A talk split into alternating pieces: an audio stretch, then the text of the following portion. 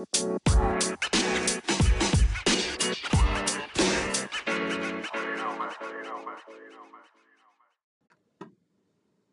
morning, everyone. Welcome to Centerpiece Podcast. This is Evan Yvonne, your host.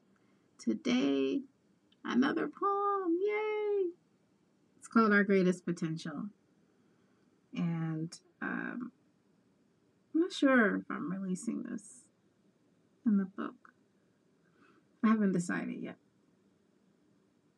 I think that it goes in there, but sometimes you're just not really sure. But at any rate, I thought it would be cool to kind of record it because it has this um, it has this potential to just be a conversation all by itself. And so I am sharing my my thoughts and my heart. Uh, looks like I wrote this in July. And uh, I'm not really sure. Sometimes I'll have like a, a, a, a starting point to write. But when I think about potential, and I think what I capture in this poem is that potential is just that. It's it might work, it might not, but think that we've grown accustomed to formulas. And everything has a formula or an algorithm that attach to it. And the paths are not organic in those cases. You know, like we can speak forth a pathway where if I don't want you to be an artist, you won't be an artist in our world based off of how I set the pathway uh, to each life. And we and this is a weird time because you literally can be barricaded and rerouted into whoever holds the power. And I think that we don't see this as much in scripture as it is like really screaming out in scripture. This is what's happening with the principalities and the powers. We're just getting closer to unearthing and un, un, unmasking what real principalities and powers and spiritual wickedness is. But um, I think that this is a poem that captures this kind of moment in history where we're really here, where algorithms hashtags, uh, word paths have been created. And if you go against the grain of it, it's that's just it. It's done. Someone could say, nope, no, thank you. And uh, you know, that's scary. But one thing about God is, is that He made us fearfully and wonderfully. And He's given us gifts that no man can do anything with. Can't kill the gift. Can't kill the dream. Amen. I hope you enjoy.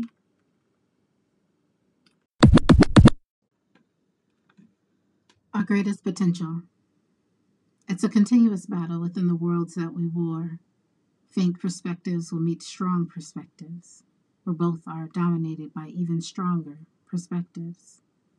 The strong, in order to stay strong, need us, the mighties, to settle into their ideal, the comfy place where there or not it hides truth or establishes a new lie. Strongs tend to protect their profits. The set formulas of economic life, a never ending tangle to not be accountable. We tend to protect our profit. Oftentimes, it's one another.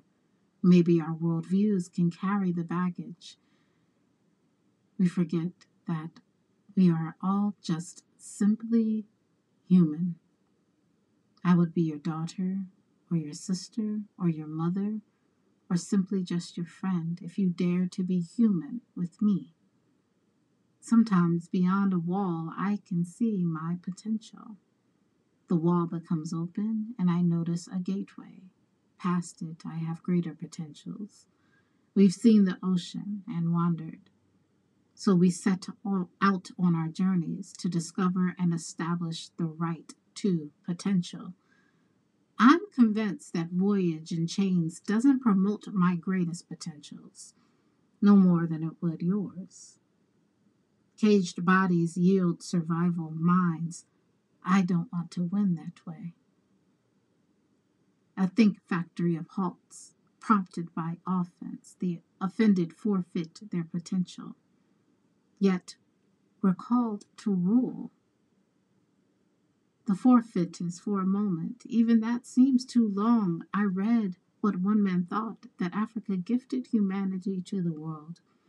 Dark thinkers celebrated by deciding what humanity's potentials would be, keeping potential beneath, offenses high. I've turned my face, I've convinced my potential beyond abuse or pain or offense. Sharing our greatest thoughts, the potential to conquer through love, solving our problems with grace, remixing bad hands into new games, the potential we reach of celebrating through battles that have truly been won. How do we train to reign on thrones? threatened potentials become our fuel. Building up past the clouds of linear limit and language, our potentials catapult into the kaleidoscope of diverse counsel, producing robust societies, paving the way for equal ground where the truth of every situation is discovered. We grasp onto greater than the stale thoughts of yesterday. Our potential is to take what we know grab our available resources, and find favor with man to lean on one another. Our greatest potential is to uncover the hidden potential of our opponents to our opponents. In the end, our dual dance reveals a new layer of potential on the ever ending road to our greatest potentials.